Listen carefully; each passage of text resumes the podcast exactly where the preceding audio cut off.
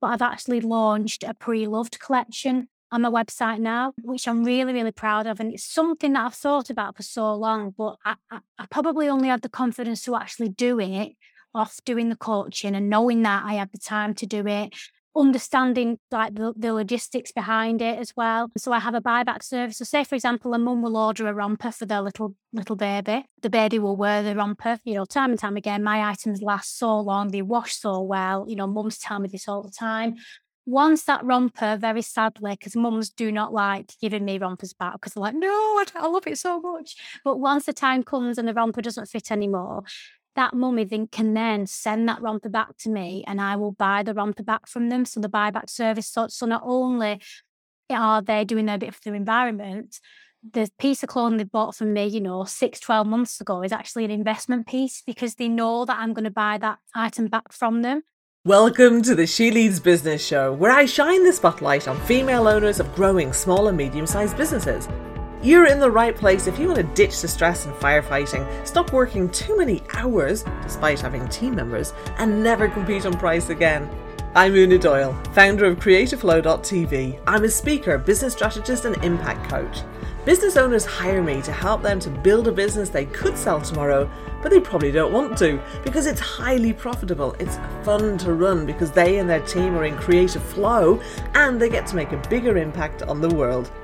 In every episode, myself and my guests share the strategies, stories, and wisdom to help you to achieve this too. Now, let's get on with the show. Hey folks, we had some technical issues with the sound on my guest's audio. It only lasted for the beginning part of the episode, so there's a few places where I have inserted a little summary of some things Debbie shared that I wanted you to know, and there's some bits where we've included the original audio because I really wanted you to hear things from her. So please excuse the not 100% stellar quality of the sound. It's not too bad. It's good enough to listen to. I just want you to understand it's only for the beginning of the episode. After that, it's pretty good. Okay, let's get started. Hello, and welcome back to She Leads Business. And I am absolutely delighted to have with me today someone who I know very well, Debbie Marsden, who is the founder of Lola Pops. So you can find her on the internet where she is selling her boutique style, limited edition, handmade children's clothing that lasts. Debbie's got an amazing story. I'm really excited to get into that. So welcome, Debbie. Hi, Eunice. I'm sorry, mate. Oh, you're welcome. Great to have you here. So, Debbie, I want to ask you some questions about some things that I don't know about you. So, obviously, over the last year or so, we've got to know each other quite well. What was it like for you growing up? You know, are you part of a big family, a small family? What does that look like for you? Well, I'm part of a really big family. I'm one of 6 children. So, as you can imagine, it was absolute carnage in my house, really noisy. But I had the best childhood, some absolutely fantastic memories. But I think that's probably why I'm quite a, you know, not, I wouldn't say a chaotic person, but like, because there were so many of us in the house, there was stuff going on all the time. I'm one of them people that are never happy unless I'm doing something or something's going on. So that really does stem from my busy background. So what was your favourite subject in school? My favourite subject was textiles because I was in it with my best friend and we used to have a right laugh and, you know, like, and it was all about like designing, you know, like the you know, fact sheets and things like that. But that is where I actually learned how to thread a basic machine. I remember learning how to make a little baby's play mat. I made a bin cover. I made a little wrap 60s wrap skirt in year 11. So that's where my basic sewing skills came from. I did love all the subjects, to be honest with you, but my 2 favourite ones was textiles and PE. Debbie shared that in addition to gymnastics, she also did dancing, bit of trampolining, and also played netball. How do you think your upbringing has shaped who you are now? My upbringing, like I said, you know, I've had an amazing upbringing, and I always get a bit emotional when I think about my upbringing. Sorry. It makes me think about my dad because I lost my dad 14 years ago now. He died really suddenly of a heart attack. It was a real shock to all of us. And at the time I was 26, but my youngest sister, she was 10 and my brother was 14. It was a massive, massive shock to the whole family. We didn't have much money, but we never, ever, ever went without. We went on holiday. I look back to my childhood and it was so happy. And I looked to my mum and dad and looking back, like how hard they worked to provide for us. Yeah, and it's just sad that I lost my dad so young. He was only 49. That is. You have. It's interesting though, isn't it? Because that's part of your journey has been learning how to accept help. Yeah, definitely. Yeah. And I do feel like I am getting much better at that now. Juggling a young family as well as trying to run your own business and a house, etc., is absolutely the hardest thing I've ever done. It really is tough. Debbie was the first person in her whole family to go to university, and she remembers feeling really proud when she got accepted. So off she went to Liverpool John Moores to do her PE teaching for a 4-year degree. And as she was the first one to fly the nest, she remembers her mum crying her eyes out when she dropped her off on her first day. I absolutely loved being a teacher. It was like, it was my life. And I've said this to so many people, like I can't, when I first started teaching, but was the first 5 or 6 years of being a teacher, I was living the dream. I can't remember a day where I didn't wake up and thought, you know, when you have that, like, oh God, I can't believe I don't want to go to work. I never, ever felt like that. I had such a fantastic department that I worked with, particularly one person.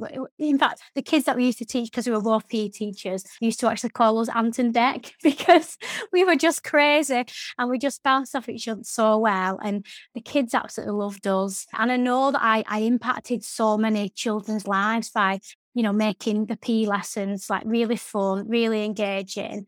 And I got so much enjoyment out of it. Yeah, I loved it. So everything about teaching, it was brilliant. A while after returning to work, Debbie found herself pregnant again.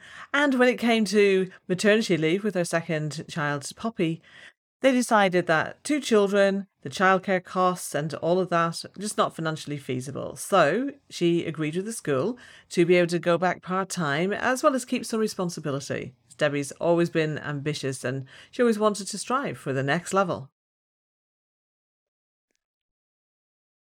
And then unfortunately, shortly after returning back to school, after having Poppy, my second, I found out I was pregnant again. It was such a shock. I was like, oh my God, not planned this. Like 3, how are we going to cope? But as you do, you find out you're pregnant and then you start imagining your life with like, oh my God, I'm going to have 3 children, can't wait. And unfortunately, that pregnancy ended up being an ectopic pregnancy. And it was a really, really hard emotional journey for me from that stage. And I ended up being rushed to hospital. I had emergency surgery. I lost my left fallopian tube. I was basically told that I wouldn't be able to have any more children. And even though we'd not planned to have 3, absolutely just, it was like I'd been hit by a ton of bricks. And I think after having 2 successful pregnancies, it was just, I just weren't prepared for it. And I remember I was in hospital for a couple of days after I had the surgery. And I remember my husband saying, you've coped with this really well. And I was like, yeah, it's fine. And it actually only really hit me.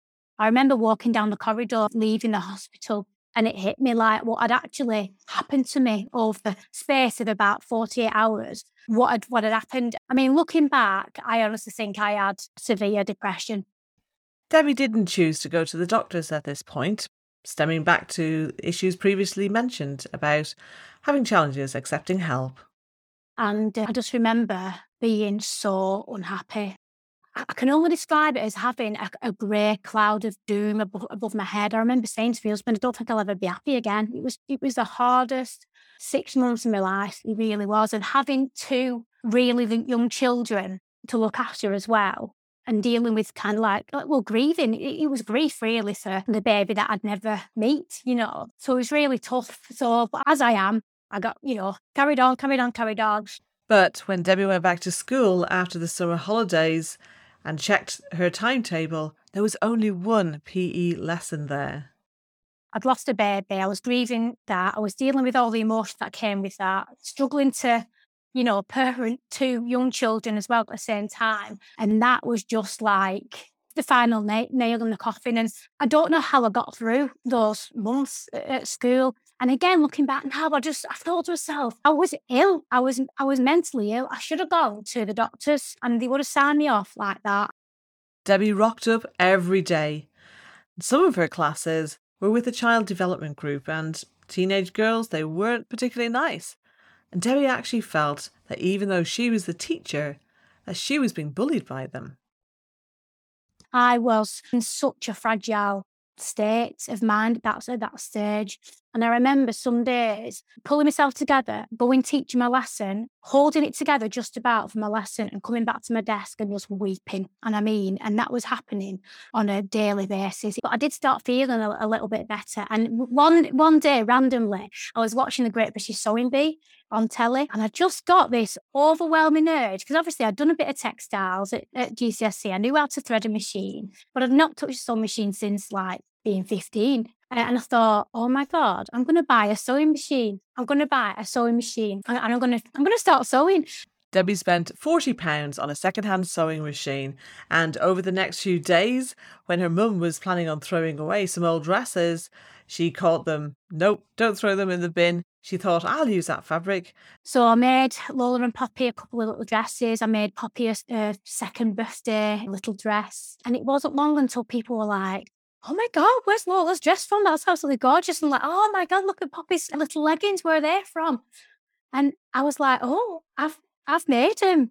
And saying that phrase, I've made that, or I've made them, it made me feel so, I feel like really geeky when I'm saying this, but it's made me feel so happy. When I tell people my story, I honestly say that sewing made me happy. It really did. It was just once I started sewing and making stuff for my children and seeing them in the things that I'd made them, it was like the grey clouds lifted. It really was. And funnily enough, not long after starting sewing, I actually fell pregnant with my little rainbow baby Grace. And when I was pregnant with Grace, my third, she's 5 now. But that's when I got really serious about sewing. I was obsessed with making Grace clothing. She was basically the best dressed baby on the ward. And it was actually my mum who came up with the name Lola Pops. And I was like, because obviously Lola, it's my first daughter, Poppy's my second daughter. It just made sense. So Lola Pops was born. And yeah, and I launched the Facebook page. The support I got when I first set up that page was absolutely amazing. It was brilliant. And that kind of spurred me on even more. And so that's where my kind of sewing passion came from, really. And then soon after that, I think I was around about 20 weeks pregnant with Grace, and the school that I was teaching at were actually making redundancies. At the time, they said that they were overstaffed in PE, overstaffed in a few more areas. And I just said to my husband, you know what? I know that I can make a business out of doing what I'm doing. If I don't take this opportunity now, I know I'm going to be stuck in teaching forever. And with my husband's support, I was 20 weeks pregnant at the time, and I left teaching. And honestly, I've never looked back since. Debbie, that's such a powerful story, and I'm sad that you had to go through that topic, pregnancy. I can't even begin to imagine what that must be like. And I'm really grateful that you watched the Sewing Bee that day and you had that urge. And I think when we follow these deeper intuitive feelings, then actually it can make a huge difference to our lives. And it's funny because I started sewing from following my intuition as well, and that has changed my life. And I totally get what you mean when you say, people are like, you know, when you get to say thanks, I made it, it is such an amazing feeling. It really is. It makes you so proud of yourself. It's brilliant. It's addictive almost. Absolutely. The great thing is that, you know, from your grey clouds of doom has actually come about such a colourful, joyful business.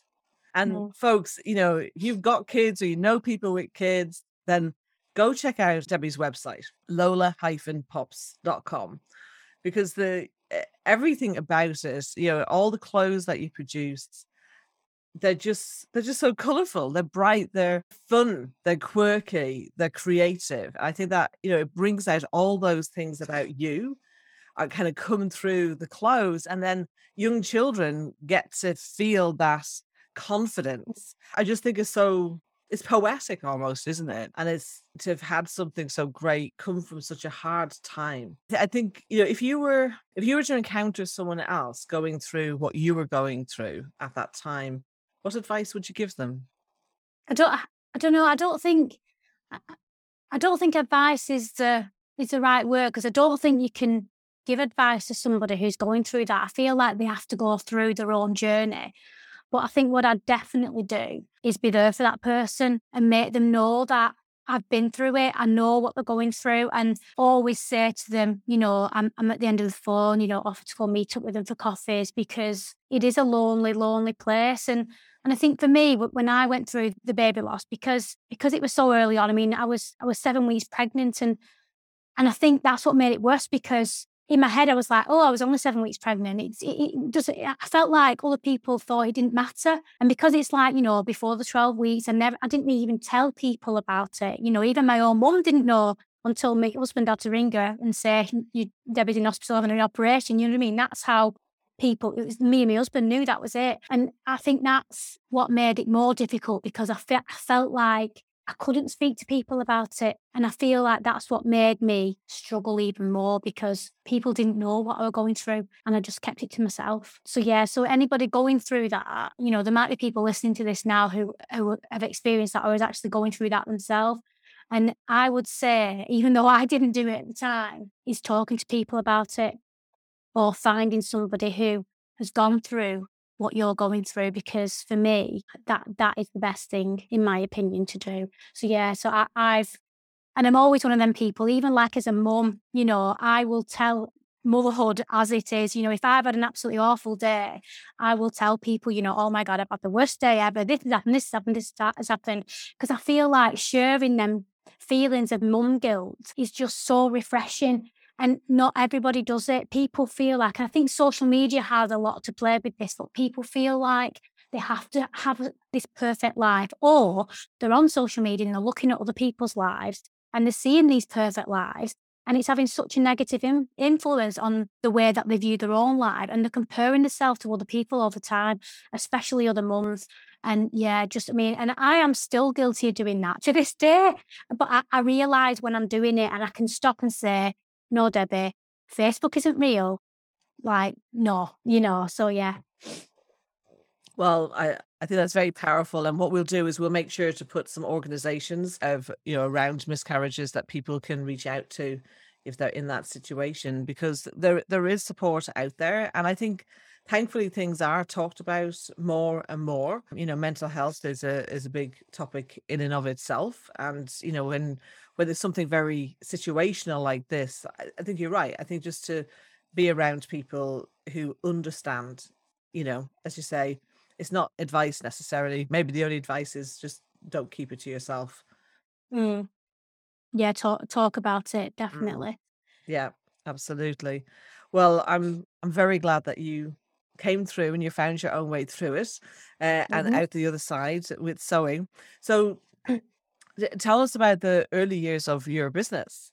What were your biggest challenges? The biggest challenge was juggling everything around the children and the sleep deprivation, having a newborn, because obviously when you first start a new business, you've got to put your all into it. And at one stage, you know, I was up, you know, I did the majority of my sewing at night. So once the kids had gone to bed, I would then be sewing. I'd sometimes stay up till 2-3 o'clock in the morning, sometimes sewing. Then I'd be up in the middle of the night, breastfeeding, feeding Grace, you know, and then obviously I'd be up early in the morning dealing with the other two who were 4 and 3 at the time. And I don't know how I did it on such little sleep. But yeah, the early days, I think what I was really good at, and it's only through going through the coaching journey with you, Una, that I realised that I was actually really good at building relationships with people on social media, when I didn't even realise that I was doing it, because I'm such an open person and I wear my heart on my sleeves. I would openly do posts about, you know, my young kids and how I'd been struggling, or, you know, I remember there was a post, if I look back on my Facebook, there was a little post that I did. It was me and Grace in bed. Grace was probably only about 6 months old or something. It was just me, featuring me, just walking up with little Grace next to me. And I think the caption that I did was, you know, all about, you know, having to juggle the kids in the day and the fact that I only did sewing of an evening and, you know, that kind of thing. And off the back of that, a really, really good friend of me messaged me after reading that, and she actually offered to look after all three girls on a, for a full day so I could catch up on my orders. So I actually went to her house, we'd arranged that. I took the three girls to her house. She had daycare set up in a garden where she made floral wreaths with them all and took pictures. It was a fantastic day, and I just set up, took my sewing machine with me. I set up in her front room and caught up on quite a lot of orders. And yeah, it was so nice of her to offer that. So yeah, so I feel like I was able to grow my audience, and I didn't really know what I'd done well, but looking back, that's what I did. And that's what I've obviously got, not skills in, but, it's part of my personality that people can relate to me, because I'm a real person. I'm just like them. I'm a busy mum juggling everything and on a daily basis going nuts and having meltdowns left, right and centre. Well, hopefully fewer meltdowns than you used to have. Well, actually, that is so true, yeah. It is so true. I probably will never be a calm and chilled personality, but I am the overwhelm that I used to experience before I started my coaching journey. I would probably say I was having moments of pure despair, overwhelm, probably on a weekly basis. And, I still have elements of overwhelm, but probably, maybe once every couple of months rather than on a weekly basis, you know what I mean? So I'm still not perfect, and I've still got a long way to go. But yeah, I'm dealing with the stresses of, everyday life, running a business, 3 young kids, being a mum. I'm dealing with it so much better than I ever have before. And a lot of that has come down to the coaching and definitely the mindset training that I did as part of the journey that I had with you, which was really good, really good. Absolutely. And that's why, that's why we take a holistic approach and make sure that people are dealing with the mindset challenges. We're looking at the strategy, we're looking at what has them in flow, and that thing of your relationship building, your sharing on social media, attracting a following is very much who you are and what you do naturally. And it's about structuring the business around who you are and to make sure that you get to be more and more in flow. And that's what we've been focusing on. And this is, it's interesting, isn't it? Because actually, I'll tell you what I want to do is let's just talk a little bit about your business model, because there are lots of people who have e-commerce sites where they're selling things online. Will you just explain to our listeners how do you approach that? So my business model is basically made to order. So the way that I do it is I source the fabrics, and the fabrics have to have the Lola Pops edge to basically make it on my shelf. I know instantly when I see a fabric, I think I have to have that one. And when I get that feeling, that's the one. And I probably have far too many fabrics on offer, but I've got no restraint when it comes to fabric. And I know you have the same issue, Una, so you can't call me for that. I don't know what you mean, she says. I over to the cupboard in the corner, that's overflowing. Yeah. So obviously I have my fabrics, and then so the fabrics probably change every 6 to 8 weeks, depending on how fast they sell out, etc. And then I have the same items that I make in these different items. So when customers stumble across my business and they go onto my Facebook page or my website or my Lola Pops Extra group, they will be able to see examples of this fabric made into this item or this fabric made into that item. And what's fantastic about it is the mum, if they absolutely fall in love with a fabric, they can have that fabric made in absolutely any item they want.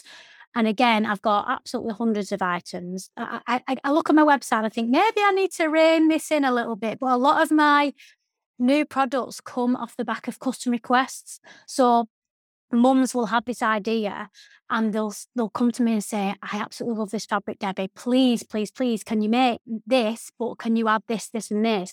And I'll go, yeah, no problem. Because once you know the basis of sewing, I know that I can pretty much make any garment for a child, anything. I can just do it. I just look at it, I picture it in my head, and I can make it. And then I'll make this said request, and then I'll look at it, and the emoji I can describe is, the yellow emoji with the star eyes. Yeah. Well, if something makes my eyes go starry when I lift it up and I've made it, I have to. I'm like, this is going to have to go on my website, because I know that if I love it and it makes me feel like that, I know that 99% of mums are going to feel the exact same way. And what I love about my items is, you know, you can't find them on the high street. They're really, really unusual, you know. And when I know for a fact, because I am a mum myself, and I've had this same journey with my own children, when that item comes through the post and you open it, not only do you think like, oh my God, how gorgeous. Oh my God, how adorable is your baby? And that is like proud mummy moment. That is what every mum wants to hear, because your baby is the most special thing ever. I mean, my clothes have always been sustainable and ethical anyway, in the way that I source my fabric, in the way that I make them. But I've actually launched a pre-loved collection on my website now, which I'm really, really proud of. And it's something that I've thought about for so long, but I probably only had the confidence to actually doing it off doing the coaching and knowing that I had the time to do it, understanding like the logistics behind it as well. So I have a buyback service. So say, for example, a mum will order a romper for their little baby. The baby will wear the romper, you know, time and time again. My items last so long, they wash so well. You know, mums tell me this all the time. Once that romper, very sadly, because mums do not like giving me rompers back, because they're like, no, I love it so much. But once the time comes and the romper doesn't fit anymore, that mummy then can then send that romper back to me, and I will buy the romper back from them. So the buyback service, so not only are they doing their bit for the environment, the piece of clothing they bought from me, you know, 12 months ago is actually an investment piece, because they know that I'm going to buy that item back from them. And again, the price of the buyback depends on the condition. So if it's an excellent condition, and to be honest with you, the majority of items that I get back are in absolutely immaculate condition, because people love my items so much. They look after them. They really do. And because majority of them are the baby's favourite, you know, that's what it's the favourite outfit for their baby. So, you know, they look after them. And when they come back, I will then have a look at them. I'll photograph them all. And then I'll put them on the website for the pre-love. So every month I do a pre-love drop. So I started it in February. So February, March, April, May. So I've done 4 pre-loved collection drops. I do it via my newsletter first, so that my newsletter subscribers get first dibs, because these pre-loved items, they go like that, super, super quick. But it's been really, really successful. And a lot of my customers are like, oh, I can't wait for the pre-loved drop, because everybody loves a bargain, but everybody loves the fact that, you know, they've got an item of clothing that they absolutely love, and they know it's been cherished. I love the pre-loved. I love the fact some of my items are on like child number 6. It's brilliant. And when they come back to me as well, I remember making them all. Yeah, I love it. Fantastic. And I think it's such a clever business model, because number one, you get paid before you make. So, you know, that's a great way to be conducting your business. Yeah. You're not left with any stock that you can't sell, right? So, I mean, I guess maybe, have you occasionally had a fabric that you're like, oh, no one's buying this fabric? Yeah, occasionally there's the old fabric. And it tends to always be like an either unisex fabric with more, like the more muted tones. Like, I always have like one fabric which is a little bit less like, wow and vibrant, just so you know, because not everybody loves like the rainbow stripes and the wow colors and it tends to be a fabric like that. But I honestly think those fabrics don't sell as well as the others because of me, because I don't put pictures of that fabric on the social media platforms as much as the others, because I don't like it as much. I mean, I still like it because it wouldn't hit the Lola Pop shelf otherwise. But because I'm all about the rainbows and the wow and the, oh my God, it's my own fault. So if I actually dedicated the same amount of, you know, posts to each fabric, they would probably all sell the same. It's interesting though, because are those fabrics aligned with your brand? I would say so, yes. So will you take that as an action? To actually take one of those fabrics that you don't love quite as much as the others, and go and promote it. I'm curious to see what would happen. I know it's true. I've done it myself, and I've been like, I thought, what, you know, I had this absolutely gorgeous. In fact, I'm looking at it now. I had this gorgeous, like, show us, lovely It's absolutely beautiful, like a lovely pale pink box colour, which is gorgeous. Yeah. And I thought, why is that not sold? Because every time I've made like a romper in it, I'm like, oh my God, it's gorgeous, this. And then I scroll back through my Instagram grid and literally there is one picture of it right at the start when I first launched the fabric. And I thought, no wonder it's not sold because people aren't seeing it. Right. So that is definitely a lesson from anybody, you know, running their own business. People only buy what they see. You know, I could have 1,000 gorgeous fabrics on my website, but if they just sat there on the website and I'm not doing my bit to promote them, then people don't know that they're there. Yeah. Absolutely. That is so true. And I think quite often, like, there's a lot of conversation about visibility, like, it, you know, because the same applies in services, right? Not just with products. So while you can have a person being visible, you know, the business owner, kind of the front face of the business, but if the actual what they offer isn't visible, then yeah, the same thing applies. If they can't pay it, you know, if they don't know about it, how are they going to buy it? Well, actually, they can't. Yeah, the very truth. And you also have just going back to the ethical and sustainability side of this. You also have a free report, don't you, that people can get? Yes. So yeah, it's 5 shocking facts that you need to know before you buy your next baby items or baby clothing. And again, off the back of the coaching journey, you really made me kind of look into your baby clothing is made because, and I've done it myself as a mum. When you find out you're pregnant, the first thing you do is like you start looking at all these gorgeous baby clothes. Oh my God, like, look how cute this is. Look how cute this is. Never once, until I started making my own baby clothes, did I actually ask the question, who's actually made this item? And when I went on, you know, to Google and did some research about where do these baby clothes come from, it makes for absolute shocking reading. I was some facts that I found out, I was appalled, to be honest. And it really did make me step back and think about, you know, where I'm actually buying my children. I mean, I make a lot of my children's clothing anyway, but like the stuff that I'm not buying, it really did make me sit back and think about where I'm going to be buying my children's clothes from in future. Yeah. So, yeah.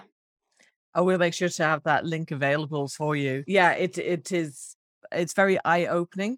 And I think just the very thing of when you start sewing and then you look at what's available and you think, well, hang on a minute, I know it takes me X amount of time to produce something like that. How can they possibly sell it for that price?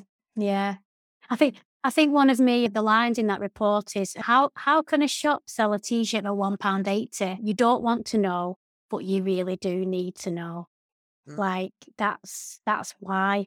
And it is because, and I think sometimes people have a perception of, like, oh, handmade clothing, it's cheaper to buy, you know, it's like, but, you know, I don't know, maybe it stems from, like, you know, maybe like, I always say the olden days, it's probably not the olden days, but when people used to make a lot of their own clothes and, you know, that kind of thing, and maybe because they didn't have the machinery and that kind of thing, I think maybe handmade clothes weren't the best quality and they did fall apart at the seams and that kind of thing, but handmade in this generation now, that is definitely not the case. And like the quality, you know, and the love and the effort that goes into making, you know, not just children's clothing, any handmade, because I know you make a lot of your own clothes now, you know, as well. And they do last so long. And going back to the whole, like, you know, people really look after my items. When you know that you've chosen that fabric, you've chosen the item, you know the person that's made it, you know the love that's gone, you know, gone into it. And you know the quality and how much it lasts, it makes you appreciate that piece of clothing so much more. You know, if I went and bought a T-shirt for my little one for nursery for, like, you know, £2, if it got, you know, tomato ketchup slopped down the front, I'd be like, oh, I only cost me £2. And next thing you know, that's in the bin. And, you know, you look at the state of the landfill in the country, you know, and I think it's about, I really want to educate mums on, you know, how to buy less children's clothing, but wear them more. Buy, you know, spend that little bit more, you know, because my prices are not extortionate. I try and keep mine, you know, what you know, they're accessible to all, especially with my pre-loved collection as well. But buying less, paying a little bit more, but wearing them for so much longer and knowing that you can actually get some of your money back by taking part in the buyback service as well. Yeah, so I'm really proud of that. Absolutely. And then it's not only do you get your money back, it's not going into landfill. Yeah. And mother, child and parents get to enjoy it. Yeah, and you know what I've done as well? They've not arrived yet, but I've had these little labels designed. So I'm going to sew these labels inside my items. I'm so excited about this. And it'll say, Lola, obviously my logo, Lola Pops, and it'll have hashtag Lola Pops pre-loved. And then it's got a space to say, loved by. So I'm going to ask the mum to put the little girl's, or boy's name in. Oh. And then on the back of the label, when they send it back to me, and the next person gets it, on the back of the label, it says, and then space, and then space. So there's about 5 lines where everyone can put the little boy or little girl's name on. So it's like each item is going to have a little history, a little journey of the Lola Pops item. So yeah, I'm dead excited about it. Okay, yeah. As you're listening here, I'm literally dancing in my seat. I love this idea. Not only is it really cute and adorable, it's also very, very clever, because that is literally when that person gets that pre-loved item or they see this on social media, they're going to be, wow, 4 more people could have this. Gosh, this must be amazing quality. And I know you've told me stories where you've had customers who've told you, oh yeah, so-and-so had it, and then they passed it to me, and then I passed it to them, and I passed it to them, and now I've had another child who's come back to me, and, those kinds of things. And so this illustrates it perfectly. Love this idea. So good. I'm excited. Can't wait. Fantastic. So, you started going, obviously, you never had any business training. And this actually applies to a lot of business owners. And even, if you're a regular listener, you'll know, I had sales experience, I had marketing and sales qualifications, I had a business degree. And actually, none of that prepared me for running my own business when I first started. So, and you're in the same position, except you didn't even have that. You went from being a teacher to setting this up, but very much your natural strengths by doing what had you in flow in the beginning allowed you to grow your business to a certain level. And then we started working together and actually really structuring things. So I know there were some ideas that you wanted to discuss around what you're going to do moving forward. And actually, just before we get into that, I just also want to talk about, one of the other kind of challenges is that in terms of you actually growing your team, which actually goes back to our theme earlier about asking for and getting help and being able to let go as well. Let's talk about that a bit. Oh, yeah, that has been a real hurdle. And I think it stems from my teaching background, because I hate delegating, because I never feel like anybody can do as good a job as me. I don't trust people to do a good job. It really frustrates me when I finally do trust somebody to do something and it's not right, and then I just end up just doing it all myself as well. So I just think, what's the point to do it myself?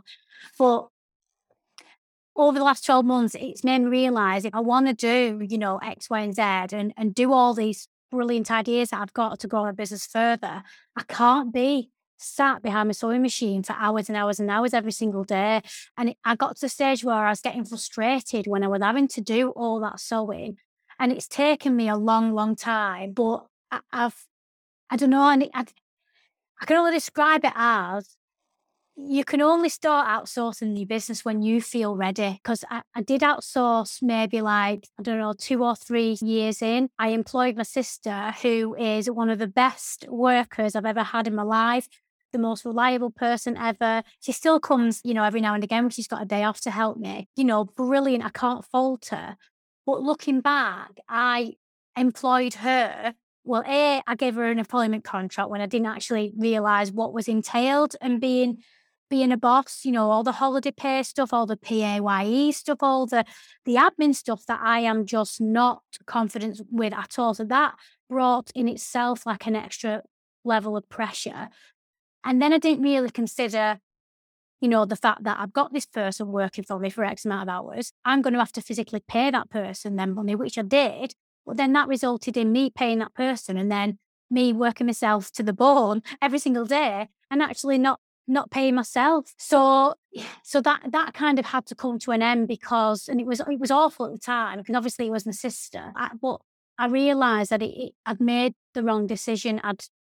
I'd employed somebody when mainly to suit them rather than suit myself and suit my business.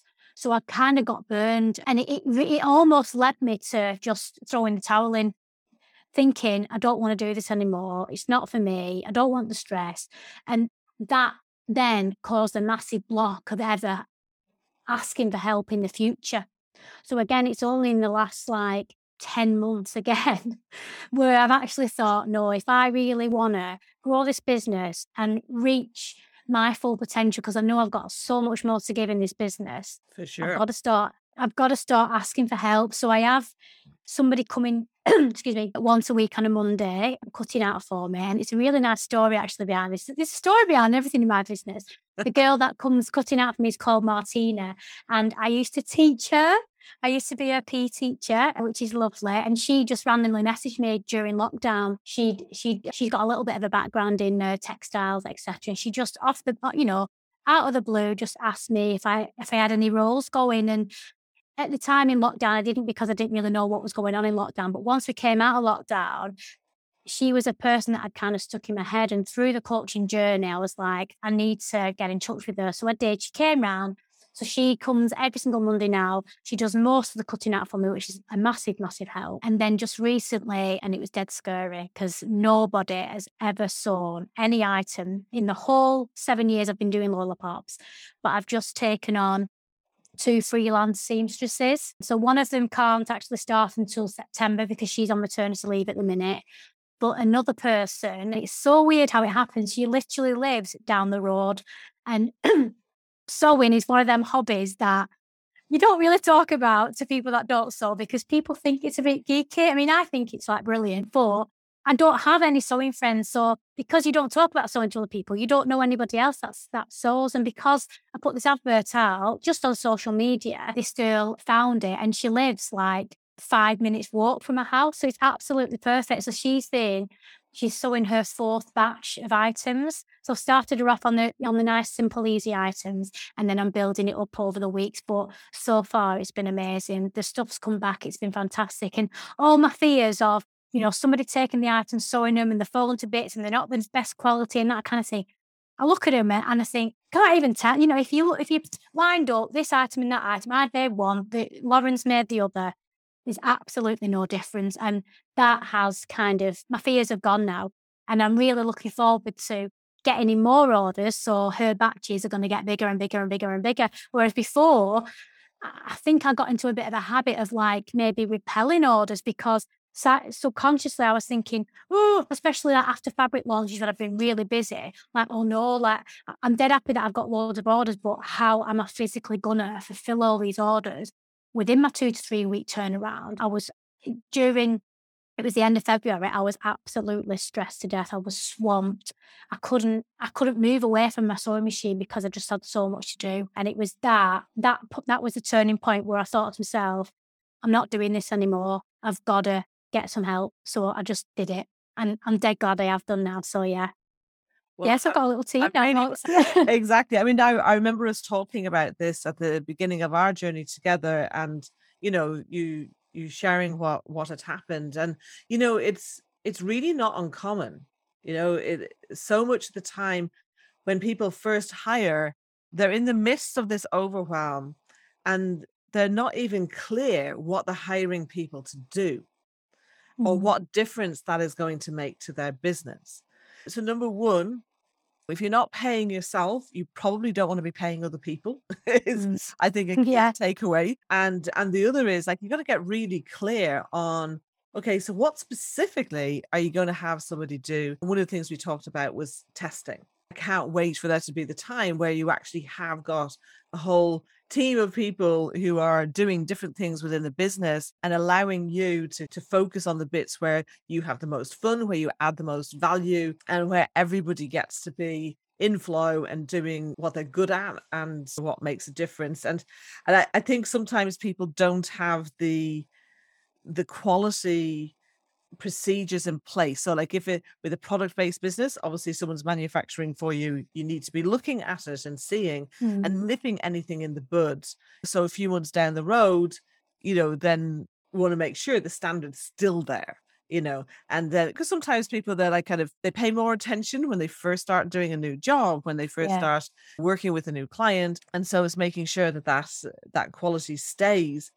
But it's also about just having that clarity. So now that you're freed up from all of the sewing, so you do some of the sewing, but you freed up some of your sewing and cutting time through these team members. And that now allows you to work on the business. And one of the things that we've talked about is you having a subscription box. It's an idea that I've had for the last couple of years, but I've never really been in a position where I've got the time to be able to think about how I'm going to do this and properly. So at the minute, I'm just in the middle of organising some focus groups. So I've got a Facebook community group called Lola Pops Extra, obviously on Facebook. You know, what is it that they want in these subscription boxes? So my idea is, you know, once a little baby item come in, matching accessories, something for mum, but I want to know what is it that they want in these boxes. So as a new mum, and I'm thinking about having maybe two different boxes, so one to like a brand new mum. And the idea in my head is I want to call it My First Lola Pops Wardrobe, which I think is so cute because that's exactly what it is. And within the subscription, depending on the seasons of the year, and I might even make it totally exclusive. So the fabrics that you get inside these subscription boxes, they're not available on the website. I wouldn't say my business is seasonal, but there are, you know, it is a little bit of a roller coaster. And there's some months where I'm absolutely chock-a-block. Like I know in the next couple of weeks, middle of June, I'm launching a summer collection. I'm going to be absolutely busy as anything. At the minute, I'm in a little bit of a lull because people are kind of hanging on because they want to know what the new summer fabrics are. So I want to be able to have an element to my business where I have a consistent revenue as well, so that I don't go back into the whole, you put it really well, Lou, and I can't remember how you described it, but it was like a feast and famine, I think you said. You know, you get all the orders in, you're dead busy working in your business, sewing all these orders. Yes, you finally get all the orders done, and then you think, oh, nobody's ordered for a few days. And it was, I was constantly in that feast and famine. And that's where the overwhelm comes in, where I don't have that anymore because I've got my business to a stage now where I get regular orders consistently every day, which is brilliant. Well, I'm really glad to hear that. I mean, time blocking, one of the first things that I work with clients on. It's good to hear that you're now kind of really fully implementing that. And I think probably what's happened is that you've needed to have that consistency of sales coming in, okay, dealing with the mindset stuff around boundaries, around money, you know, around valuing yourself, you know, and having those things in place has probably made you go, okay, well, actually, instead of sewing that romper, I'm going to eat or I'm going to exercise because I know, you know, you're not operating from a place of lack anymore, from a place of I have to give in order to, you know, be able to survive. Is, you know, now it's like, no, you've got a business where sales are coming in every day because of the structures that we've put in place and all of these activities. Think, you know, so you've got to think about in terms of just making sure that downtime is real downtime around your messages. Okay. And so then in terms of the subscription box, what's your biggest challenge that you're facing with that? My biggest challenge at the minute is to kind of, I'm still not 100% at the position where I'm ready to kind of launch it and like take it out to the world. I feel like I need to do a bit more planning behind the scenes to really, you know, nail who my ideal client is, who am I aiming this box at? Because what I don't want to do is launch this, you know, subscription box and then, you know, one or two people subscribe. I want to be able to launch it and it be a success because for me, there's no point doing a subscription box when you've got 5 subscribers. You know, them 5 subscribers may as well just go on the website and order through the website. I want the subscription box to take my customers on, you know, an amazing journey, you know, especially the first year, My First Lola Pops Wardrobe idea. I want it to be super special for that moment. So I feel like I need a little bit more planning time to work out exactly how I'm going to plan the launch of it.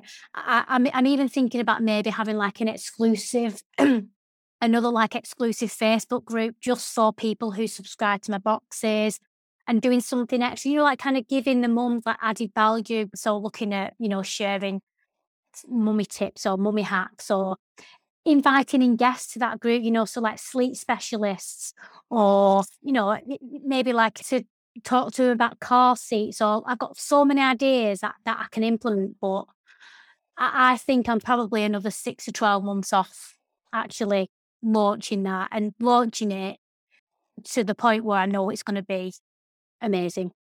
So I'm dead excited about that. What kind of price point are you thinking of for this?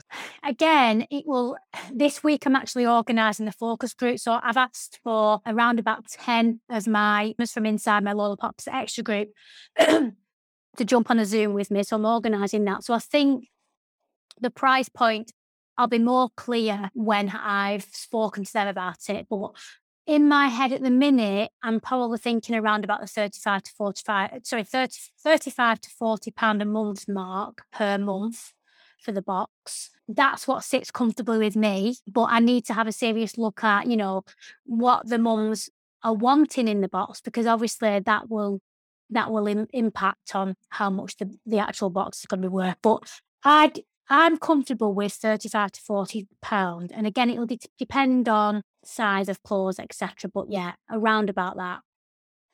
But whether I should be charging more, I don't know, because this comes back to the money mindset thing again. I don't know.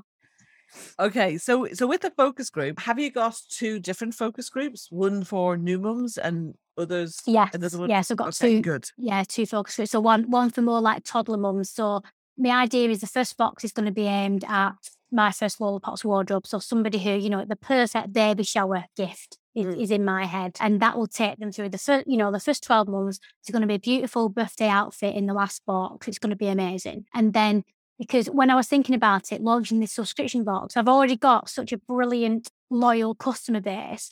I feel like they're going to be a bit jealous of like, where's my subscription box? So that's why I need a second subscription box for the mums who already have the babies, who already love my stuff, who want this exclusive fabric, you know, and maybe having an idea of, you know, they can subscribe to the box and they can, you know, tick what size their child is. And then obviously, depending on which number box it is, I will then up the size. Or even inside the Facebook group, I might do a post where they can tell me if they need me to size up, or, you know, there's so many logistics, because each box will technically be like geared to, like, it's like a unique box per you know, because obviously it depends if it's a little boy, a little girl, it might be unisex if the baby's not here yet.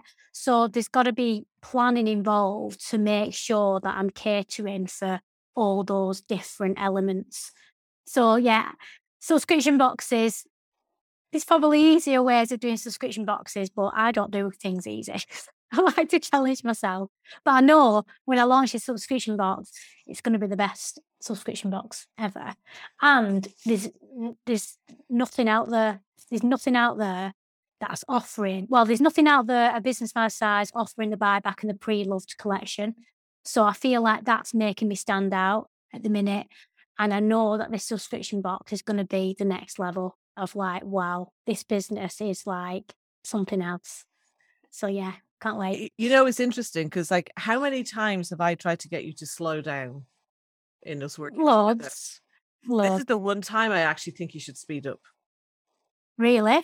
Yeah, not speed up in terms of not planning and working out the logistics, because you're right, there is a lot there.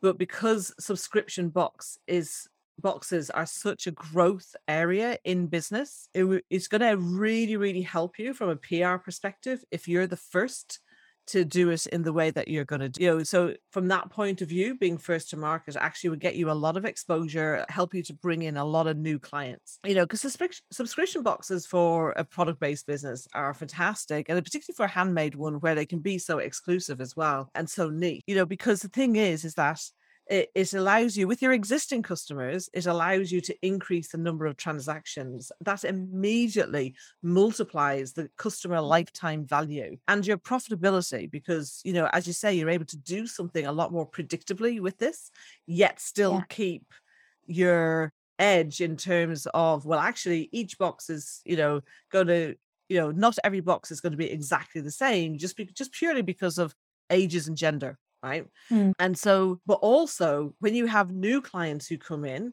for subscription boxes or who are buying gifts, is that then brings a whole new audience who then will learn to shop on your website. Again, you have added transactions per customer. And it just can have this kind of positive snowball effect of you getting more customers and more customers who are buying more from you. Have you asked your Facebook group and your newsletter list what age their children are?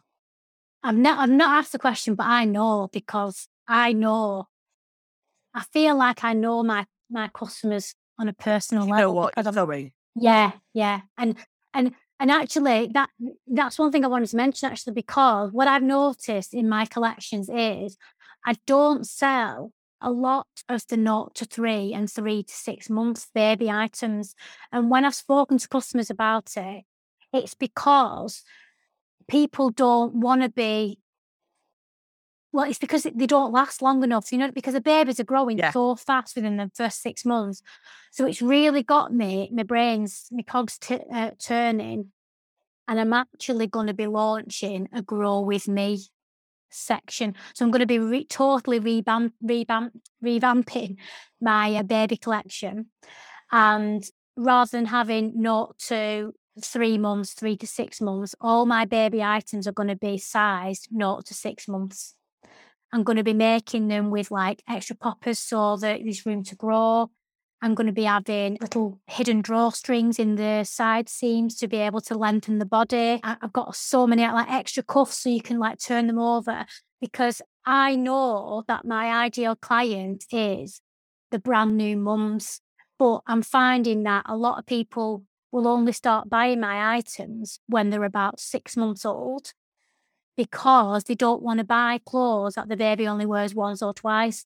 Whereas with this subscription box, you know, as a new mum, if they buy my subscription box, all the items that they receive in the first 6 months are going to be 0 to 6 months. And I guarantee that the first item they receive when their baby's newborn, they'll still be wearing that when the last box arrives, because that's how long they'll last. So it's creating a capsule wardrobe for their new baby.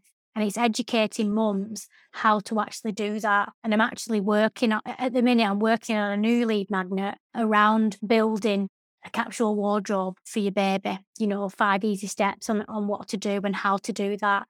Because as a new mum, I don't know how to build a capsule wardrobe for myself, but I know how to do one for a baby. And it's really easy. And it goes back to the whole buy less, wear more ethos. Okay. Definitely. So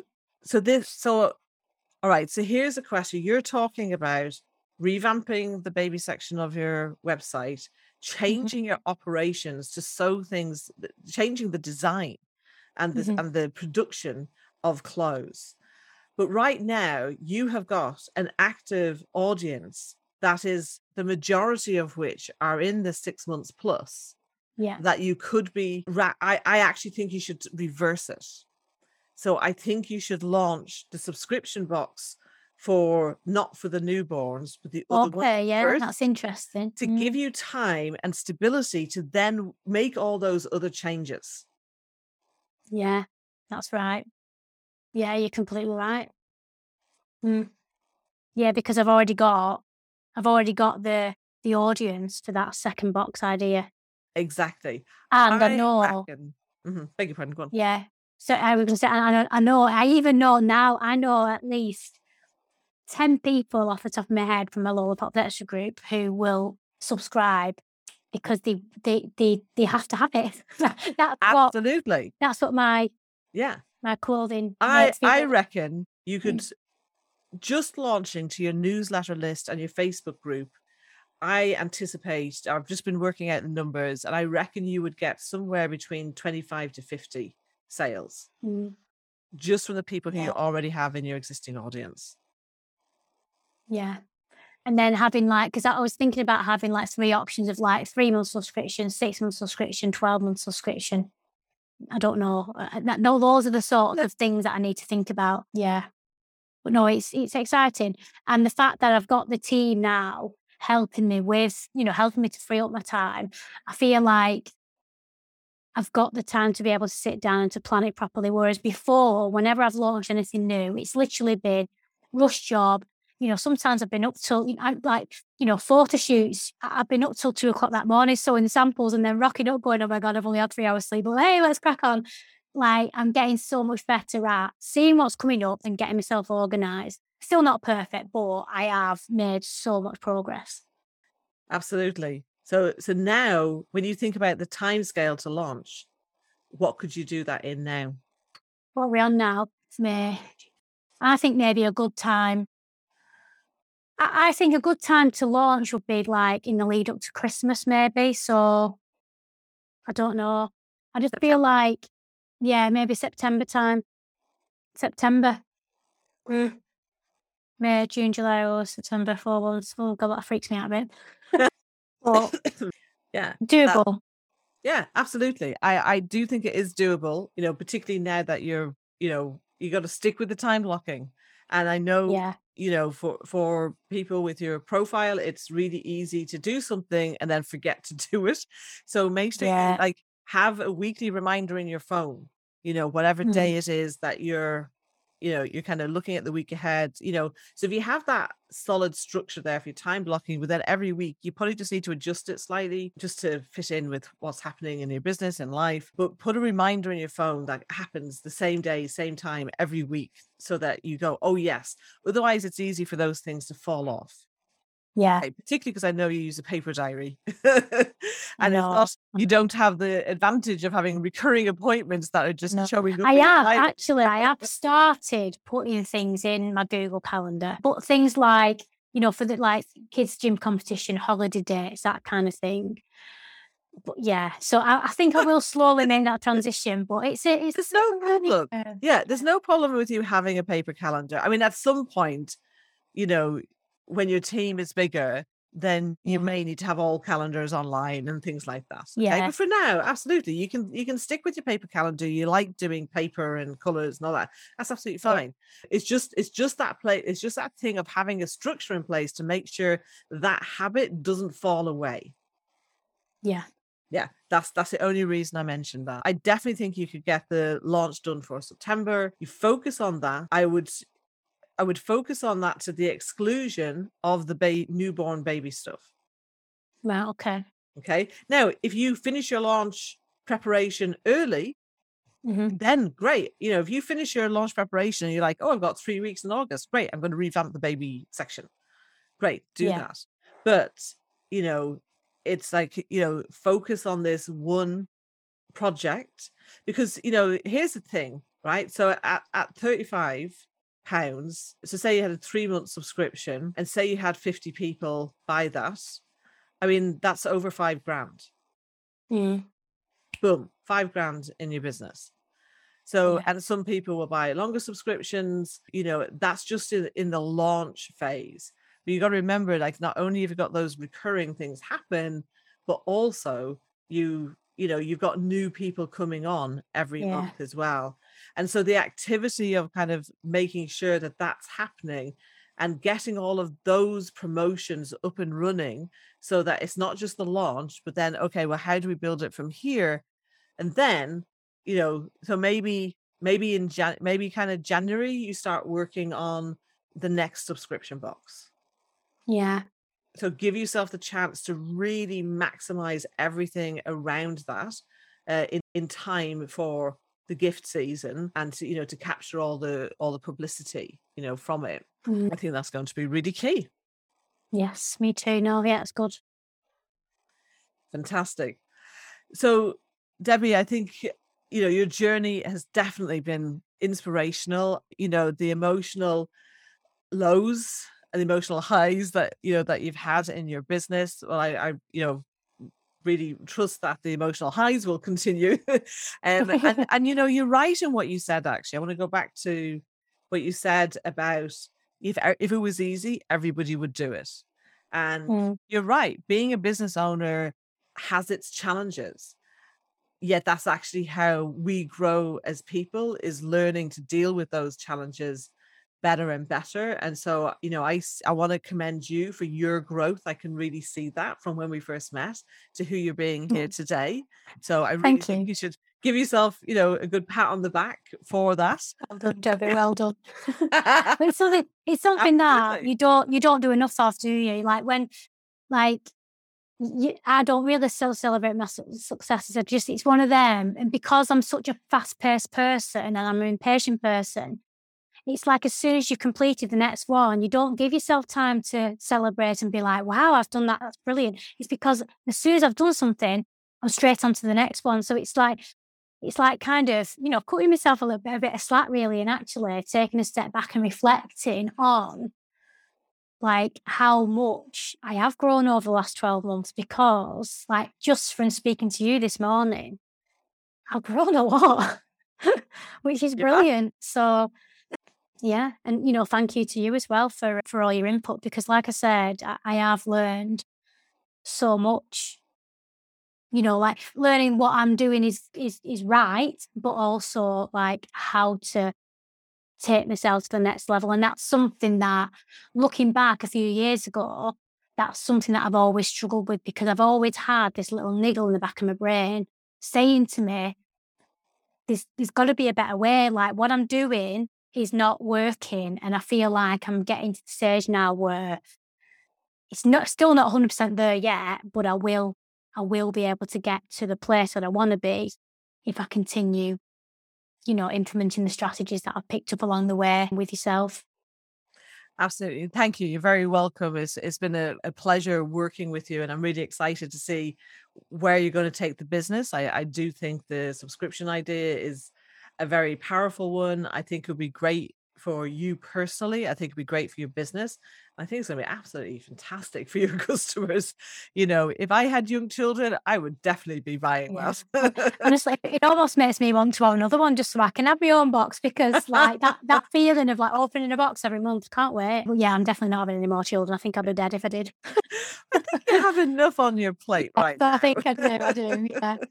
Yeah, absolutely. Debbie, it's been a pleasure talking with you today. Thank you so much for so openly sharing your journey. I feel a bit emotional myself now, actually, thinking of some of the things that we've talked about. And I didn't actually really get a chance, because our conversation had slightly moved on. I didn't really get a chance to, you know, to say I'm really sad about your experience around your dad passing. And yeah, it's, yeah, you know, that's, especially for such a shock, you know, my parents passed away a number of years ago, not in those kinds of circumstances. It was old age. Yeah. And I think for someone to pass away at such a young age and in, you know, so suddenly, it is a shock. And I think it does impact the dynamics of the family. And I think you as second eldest, you know, probably felt a bit of a pressure for your younger siblings to be there for them as well, and then experiencing your own baby loss further on from that. So you've been through it, you know, you're strong, you're very strong, and you've come out. And but also, just because we're strong doesn't mean that we can't have those. We still need to allow ourselves to experience the grieving process, within that. But it's just so great to see what you've done with Lola Pops, and how colourful and fun it is, and the smiles that it brings to people's faces. You know, I have you in my Instagram feed, and when I see your posts, I'm kind of like, even though I don't have any kids, like, but it's just kind of like, oh, that's so cute. No, I love it. I'm obsessed. Adorable. I'm obsessed. Fantastic. Yeah, no. And thank you. And I've really enjoyed. This is my first ever podcast, and I was a little bit nervous, I'll be honest, when I started, but no, I've loved it. I hope people listening can take, you know, something away as well. And I hope that I've helped, you know, people in, not just with, you know, surrounding business, just in life in general, and being a busy mum, juggling it all. And, you know, with a bit of hard work and a bit of mindset management, you can do it. So don't give up. If that's you. Absolutely. And a core part of that is learning to prioritize yourself and your own goals. Because then when you achieve those, you can see the impact that's had. Like I really had such a warm, fuzzy feeling when you were talking about now I'm contributing to the family finances every month. Yeah. And I could just hear the pride in your voice, you know, when you said that. It's fantastic. So amazing nuggets here in this. Please, please, please make sure that you take action, you know, write down what was most significant for you, take action on it. And please, Debbie, where can people reach you? We'll put the details in the show notes, but where can people find you? So Facebook at Lola Pops, Instagram at Lola Pops. And I've also got a community Facebook group, which is called Lola Pops Extra. Now that is where all the action takes place. Obviously I do my social posts on the Facebook and Instagram, but come and join my Lola Pops Extra group. There's loads of fun that goes on in there, behind the scenes info. I go live in there every week on Wednesday. I show you what's hot off the machine, sneaky peekies of new fabrics coming. I do the odd market night in there as well. It's brilliant, and there's some brilliant mums. It's a great community, to be honest with you. It's not just all about baby clothes. We discuss all sorts of different stuff, and I love it. I love that group. So yeah, that's Lola Pops Extra on Facebook. And of course, my website, lola-pops.com. Fantastic. Debbie, a pleasure as always. Thank you for your time today. And I will say goodbye for now. Thank you, Una. That's all for today, folks. Have you subscribed to get more of this juicy goodness for your business? If not, tap that button now. Remember to check the description for links mentioned in this episode. Did you enjoy and find value in this free broadcast? I want you to know that I go so much deeper into the topics discussed with coaching and workshops based on my impact-driven growth model. Want to know how I can help you to double your profits without spending a penny more on marketing or ads?